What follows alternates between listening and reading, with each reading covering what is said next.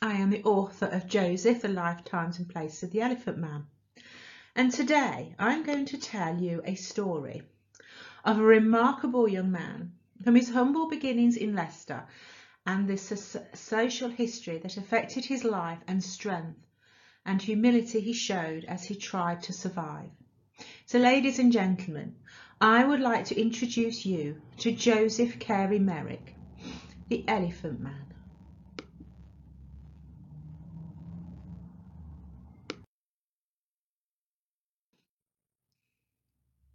Many believe Joseph was born and raised in London. And why not? Because you've seen the film.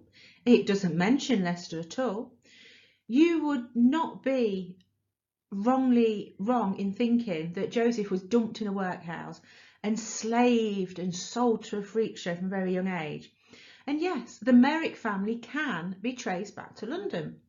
We can find the Merricks in 1690 in here, in the Spitalfields and White District areas and it was Joseph's grandfather, Barnabas Merrick, who found his way to Leicester in 1837 with his third wife, Sarah Rockley Merrick. Joseph's story begins in 19th century Leicester, an industrial town thriving during the Industrial Revolution.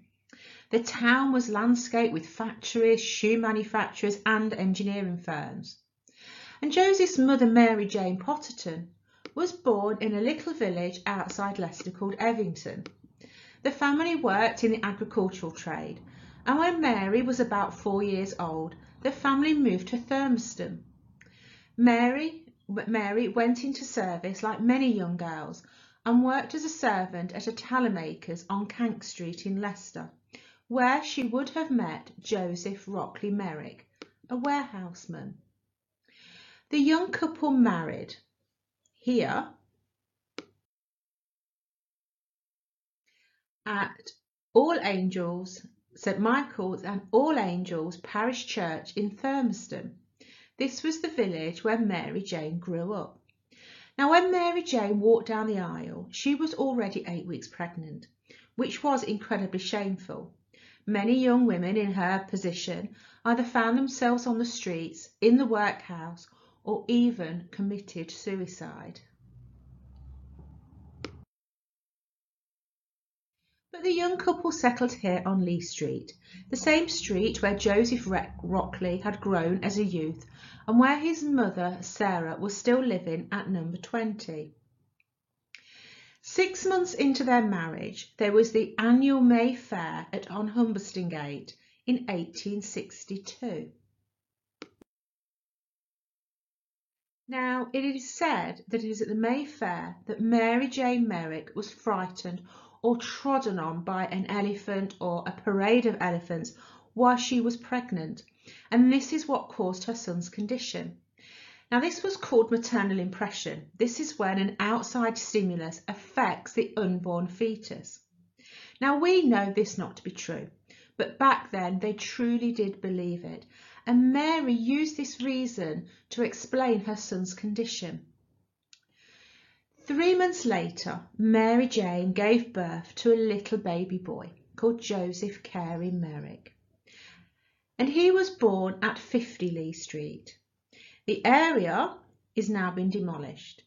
And it was demolished in the pre-World War II slum clearance of the 1920s and 1930s and it was replaced by a US Army camp and an area which stored large quantities of water in tanks ready for the Blitz so that the fires during the war could be put out relatively quickly without having to travel too far to get any water. Now after the war, Leicester did what it does best and, wait for it, put up a parking lot. Now, as I've said, the area was demolished in the pre-World War II slum clearance, so there isn't actually much left of Lee Street. The only bit we have left in Leicester is a little bit down at the bottom end called Lower Lee Street. And there you can still see the, the size of the street and how wide it would have been or how narrow it would have been. And partly up the street you can still see the sets or the cobbles on the street that would have been there when, when Joseph was around. But the area now is surrounded by high-rise flats. Where Joseph was born on 50 Lee Street, it's actually the multi-storey car park and 50 Lee Street would have been slap bang in the middle. The Merricks lived on Lee Street for about four years and in 1866 they moved to Upper Brunswick Street where Mary Jane gave birth to a little boy called William Arthur. And then one year later, she gave birth to a little girl called Marion Eliza.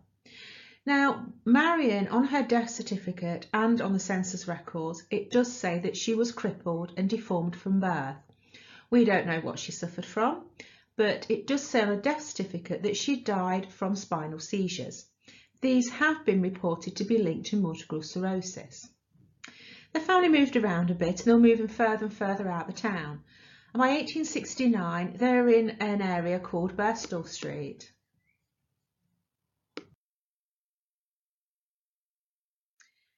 These are pictures of the two areas. Upper Brunswick Street, which was probably very similar to Lee Street, would be a basic two up, two down terraced house with no frontage.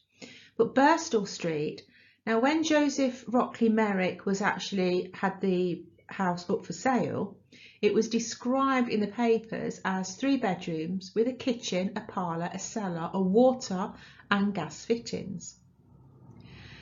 Joseph Rockley Merrick worked in many warehouses and he also owned a haberdashery shop and an oil and lamp dealership. So from now on, I'm now going to call Joseph's father Joseph Senior and I'm going to call Joseph Joseph so we don't get confused. So here we go. Joseph Senior worked in many warehouses, owned a haberdashery shop and an oil and lamp dealership. This haberdashery shop was number 37 Russell Square and you can see it here. The area has now been demolished and it is now part of the St Matthew's housing estate. But if you go there, the rough outline of how the shop actually looked and its dimensions is still there. And it's on the corner of Russell Square and Junction Road. As well as working in the shop, Mary Jane Merrick was also a Sunday school teacher and she taught Sunday school at their Baptist church where they worshipped. This Baptist church was Archdeacon Lane Baptist Church and there was also a Sunday, as, well as a Sunday school, there was also an infant school attached, which may have been where Joseph and his brothers and sisters got their education. But this chapel is also linked to another famous Leicester son, the, Tom, the travel entrepreneur Thomas Cook. Thomas Cook and his family worshipped at Archdeacon Lane Baptist Church at the same time as the Merricks. And in fact, Thomas Cook's daughter Annie Elizabeth also taught Sunday school alongside Mary J. Merrick. So the family would have probably either known each other or knew of each other. Now, as I said before, the family liked to move around a bit and they were moving further and further out of the, the town of Leicester. And by 1872-1873, they'd moved to Cranbourne Street in the Belgrave district. Once again, Cranbourne Street has been demolished. It was rows and rows of terraced houses, probably three, three downs and three ups, with a factory at the, the bottom end. This is how the area looks now. This is the St Mark's housing estate in the Belgrave area. And it was on the 29th of May of that year, 1873, that was actually reported as a quite a cold month. There were average temperatures of 12 degrees. Mary Jane Merrick died aged only 36 of bronchial pneumonia. And she is buried here at Welford Road Cemetery in the city of Leicester.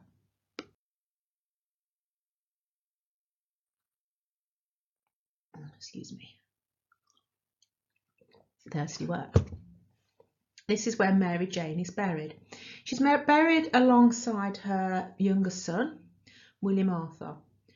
William Arthur died aged only four years of scarlet fever and he was buried on Christmas Day in 1870.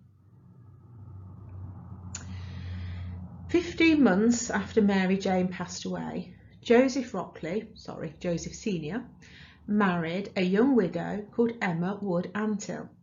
She brought into the marriage two young daughters about the same age as Joseph. Joseph left school at 13, which is the normal school leaving age, and got a job working in a cigar factory, possibly rolling cigars or, or picking at the stems.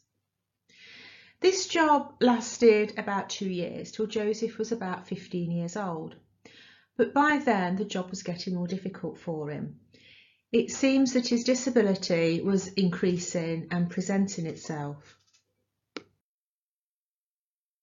Age 15, the measurement around Joseph's wrist was 12 inches and the measurement around his finger was 5 inches. inches.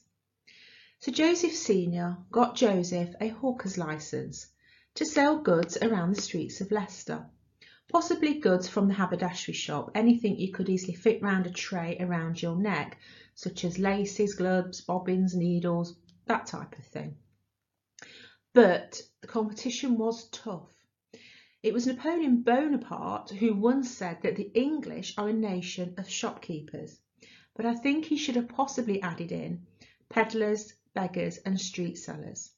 Hawkers needed licenses, beggars didn't. And this made the work increasingly difficult for Joseph to actually sell what, it, what he had. And he said that when he went home and he hadn't made enough money or sold, sold his quota, he would be beaten or not given enough food. Of course, this, we see this as child abuse now, but back then the Victorians really did believe in spare the rod and spoil the child. And it was one evening that a neighbour of the Merricks was standing outside her house on Russell Square, Drusilla Rudd, and she was talking to her neighbours about the treatment of the Merrick children. And Joseph Rockley Merrick came out and threatened to smash her head in if she talked about him any more, and with that he struck her two violent blows and bruised her collarbone. So this may have been the straw that broke the camel's back. Joseph left home for good and moved in with his uncle Charles Barnabas Merrick, a hairdresser on Churchgate.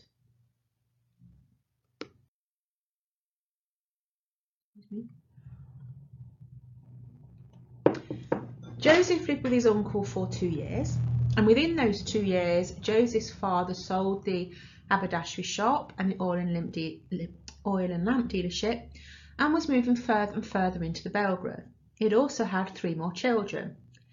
So, he, so in his ever increasing family, he had his new wife Emma, his two stepdaughters, his daughter from his first marriage, and three further daughters. His uncle Charles's family was growing as well, and he also had his mother Sarah living with him. So, on the 29th of December 1879, a young 17-year-old Joseph Merrick took the mile-long walk from Churchgate in Leicester to the Leicester Union Workhouse. The night Joseph arrived was the annual prize giving. There was about 1,200 residents plus an extra 200 guests there at the festivities. But Joseph wouldn't have seen any of this he would have been taken straight into the receiving rooms where he would have been given a tepid bath, clothes, oh, sorry, got Millie on Minnie, tepid bath, a change of clothes, and he spent two days there.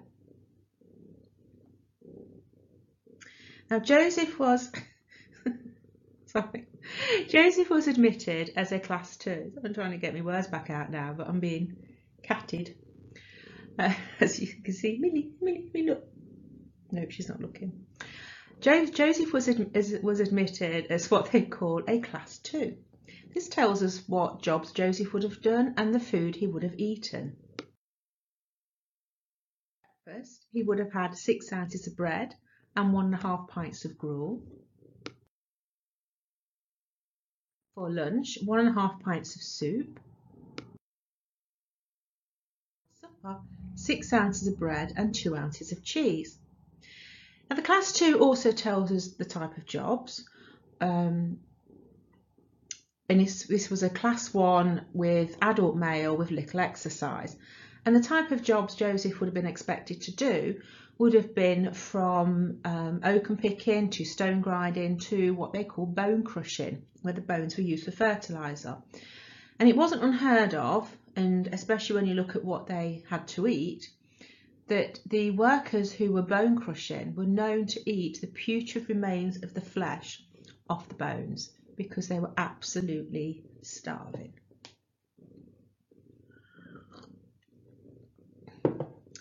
Two years into Joseph's stay at the Union Workhouse, he had an operation to remove a growth out of his mouth.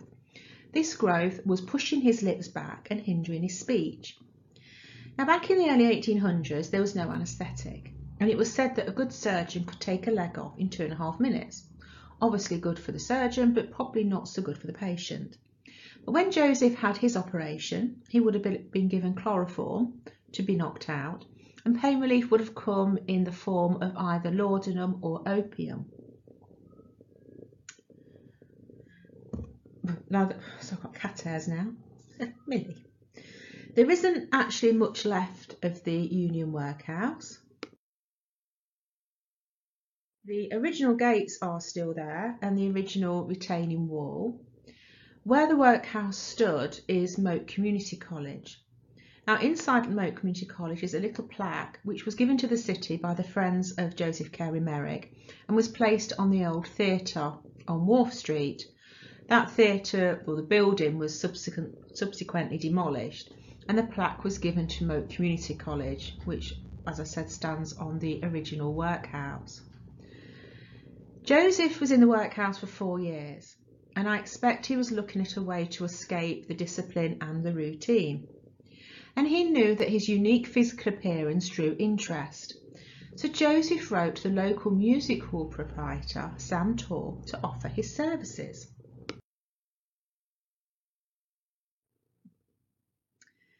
Sam Torr was well known in venues in London, but his father was a tailor, so he moved back up to Leicester.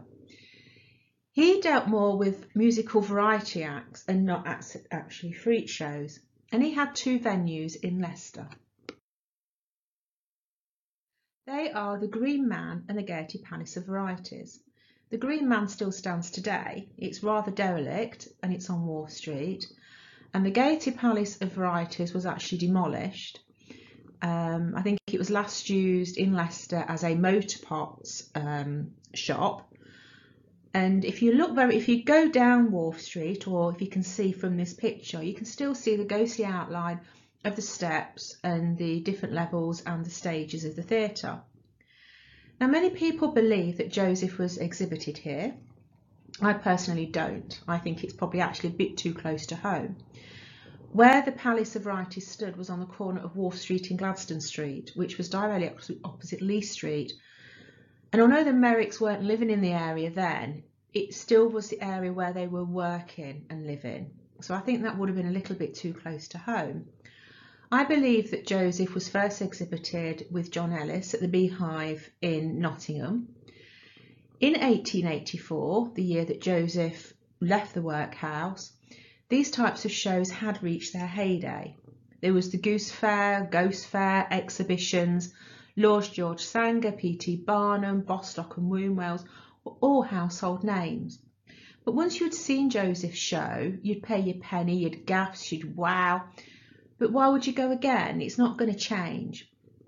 So when Joseph exhausted the Midland circuit, he travelled down to London with George Hitchcock, another member of his management team, to meet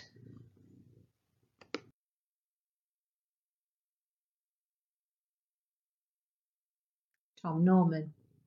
Now it's Tom Norman who is portrayed as Bytes in the 1980s film The Elephant Man.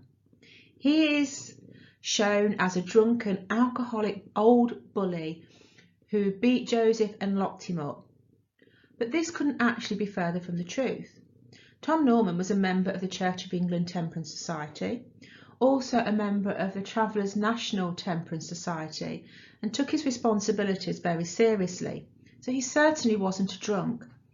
I'm not saying he was a saint, he had plenty of convictions, mainly from public order offences and not paying fines. And in fact, one of his sons on his birth certificate does say, born in a caravan on wasteland opposite Pentonville Prison. But when Tom first saw Joseph, he looked at him and thought, Oh my God, I can't use you. But he said he looked into Joseph's eyes and saw pleading and suffering, took his hand and said, Well, Mr. Merrick, I will call you Joseph, if I may.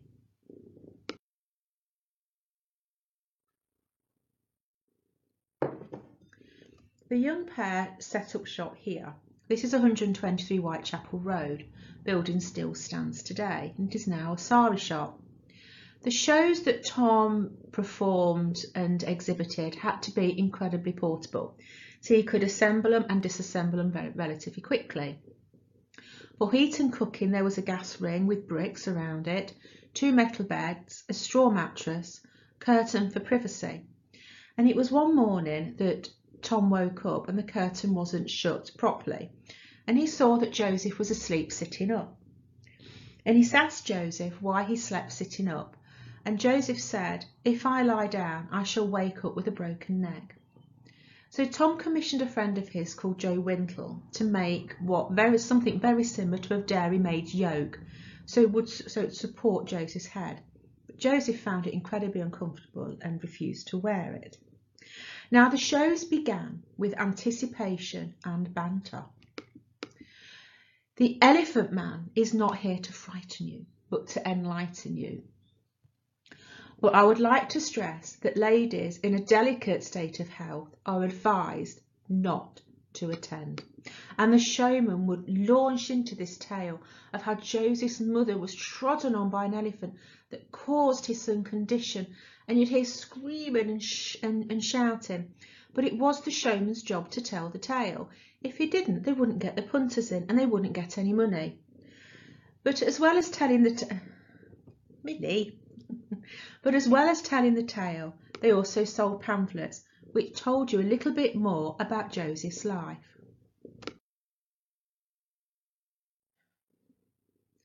These pamphlets sold for a penny and all the money went to Joseph. This was his earnings and his spending money.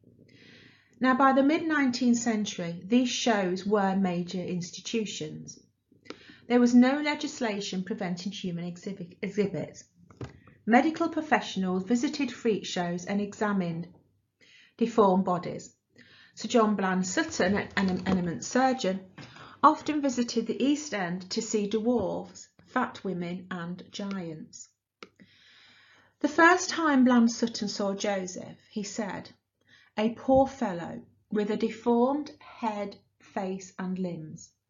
His skin, thick and pendulous, hung in folds and resembled that of a hide of an elephant." 123 Whitechapel Road, where Joseph lived with Tom, was opposite the London Hospital, which attracted many medical students. And it was a Dr. Reginald Tuckett, after seeing Joseph, asked if Dr. Treves could go and see Joseph himself. They agreed, and an appointment was made.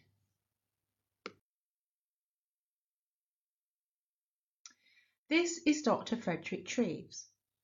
Trained as a doctor in Dorchester, born in Dorchester in 1853 and trained as a doctor in London. He too would scour the streets for exhibitions and there was a report in the Gynoscope, a medical, medical journal, in 1898, which actually reported on the scientific obsessions with these sideshow acts. And a senior physician was actually known to visit Barnum's show and inspect the freaks on display. The meeting between Treves, Joseph and Tom took place in a coffee house on the Whitechapel Road when Tom was buying breakfast. And Tom gave Treves and Joseph 15 minutes. After the meeting, Dr. Tuckett came across again and inquired if Joseph would visit Dr. Treves at the London hospital, and Joseph agreed, thinking it would do him no harm. But after about the third or fourth visit, he didn't want to go back. He said he didn't mind being shown under the showman's stewardship, but at the hospital it felt like cattle in a cattle market. And these medical examinations became repeatedly gruesome and were known as medical sideshow acts. They were very lucrative and very competitive. Dr. Bland Sutton's anatomical demonstrations got the nickname Bland Sutton's Entertainment. And again, Dr. Treves asked if Joseph would go across to the hospital. He had a private party wishing to view Joseph. Joseph again refused, and one week later, Joseph and Tom's show was shut down. The pair split up. Joseph had £50 and went to live with an elderly couple in Whitechapel, friends of Tom Norman's, until the spring season of 1885 when he went to work for Sam Roper.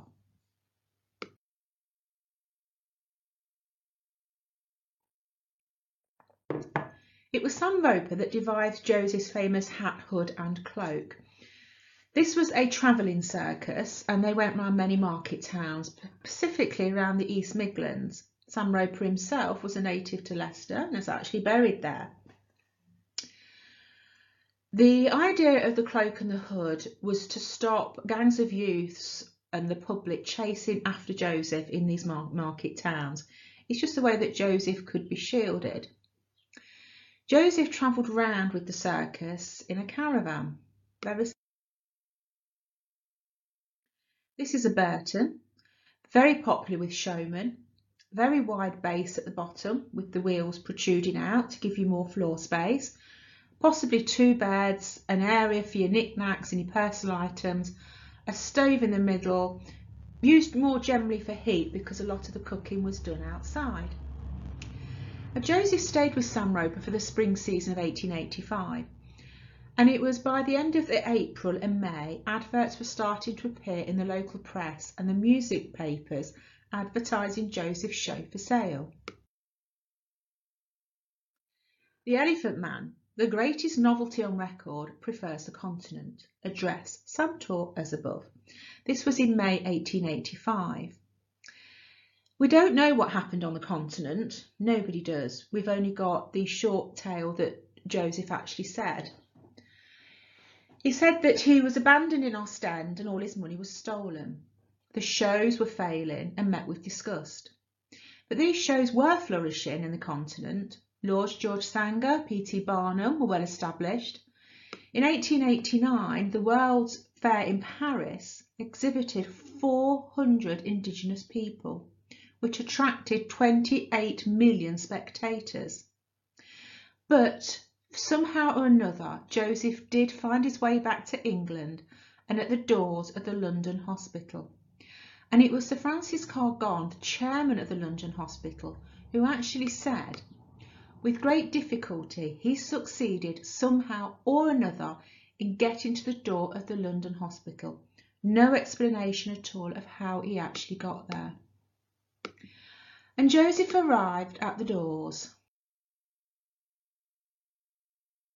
The only possessions he had were the clothes he stood up in. The receiving rooms were bare, rows of benches, male and female rooms where the surgeons worked, and this is where Joseph met up, met up again with Dr. Frederick Treves. And whatever conversation happened between the pair, in December 1886 through the generosity and compassion of others, a residence known as Bedstead Square was given to Joseph.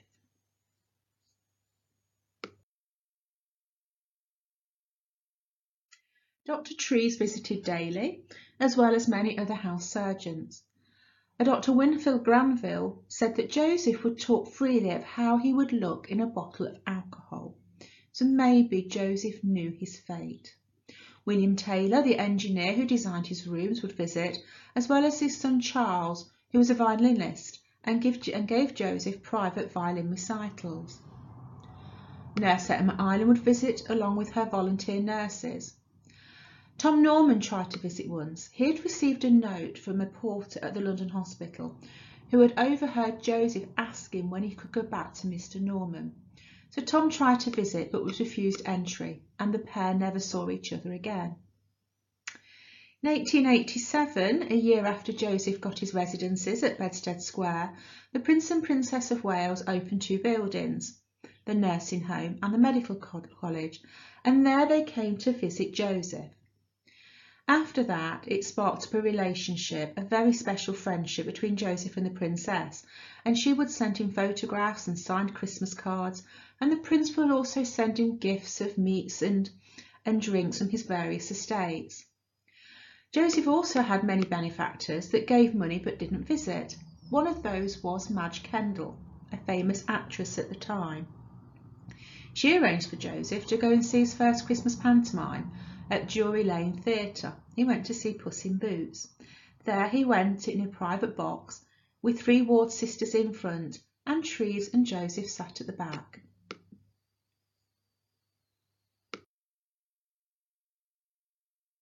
Joseph also was into the arts and crafts and he made this beautiful cardboard cutout Mainz Cathedral as a present for Madge Kendal. After Joseph died, she donated it back to the London Hospital Museum and is still on display. She also arranged Joseph to have holidays, and between 1887 and 1889, Joseph had three holidays in the workers' cottages at the Fawsley Hall estate in Northamptonshire under the invitation of Lady Louisa Knightley. And it was at this cottage, Redhill Farm in Chipping Warden, he met a young man called Walter Steele. Walter Steele would help Joseph post letters to Treves, help him write and describe his enchanting and passionate interpretations of his adventures, his bewilderment at strange birds, startled hares, how he'd seen trout dancing in the river, and how he'd made friends with a fierce dog.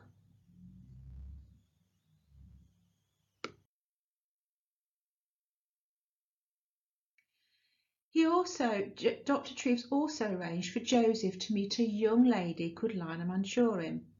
Joseph still suffered with his confidence and hadn't really had any type of experience with women and young ladies.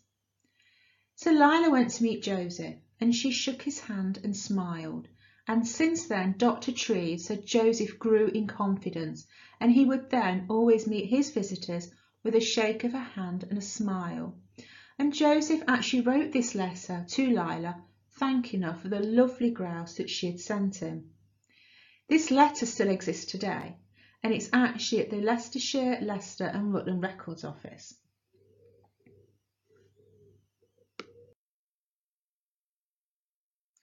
Joseph also visited Dr. Treves's house, and he described it as his fantasy house that he'd read about in his favourite Jane Austen book of Emma. Joseph's last holiday was in 1889, where he returned back to a very cold and foggy London. It had been ten years since he had seen his Uncle Charles, six years since he had seen Sam Torr.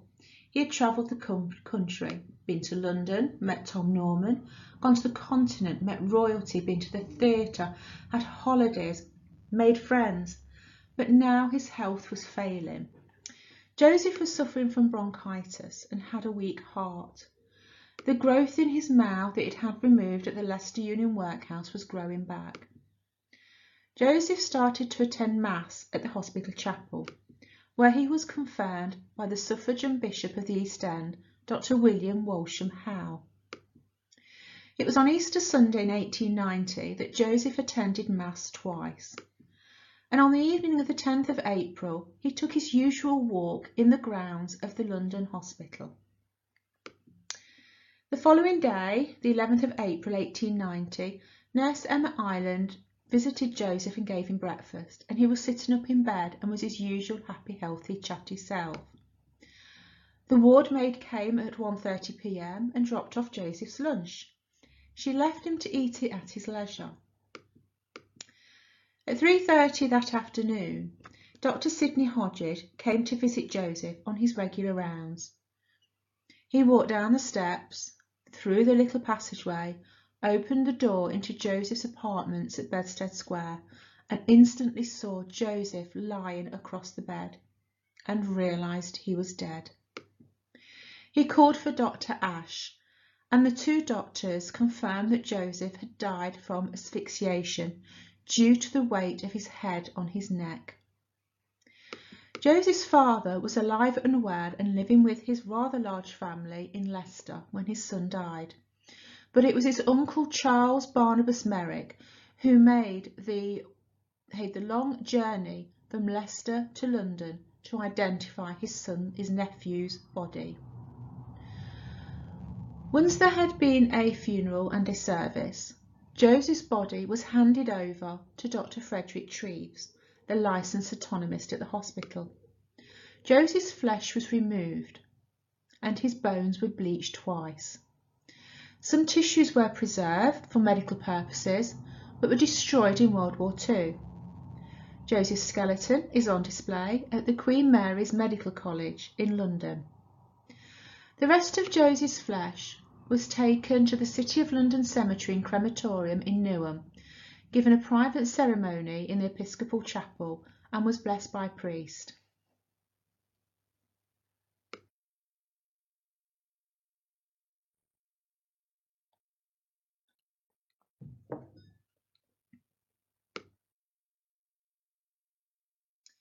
Joseph Carey Merrick was laid to rest in the City of London Cemetery and Crematorium in Newham in East London.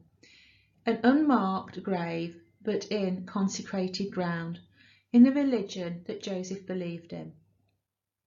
The grave was unmarked until recently, last year, a brass plaque was put in place to mark Joseph's final resting place.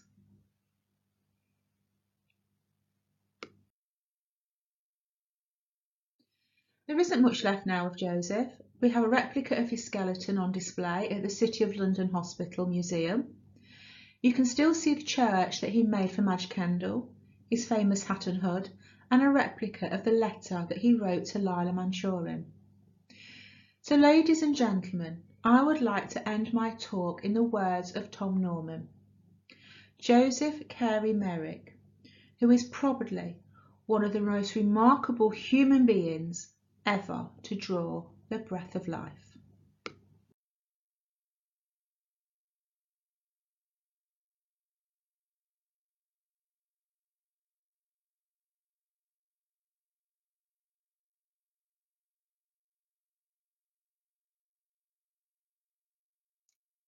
Thank you. Cheers.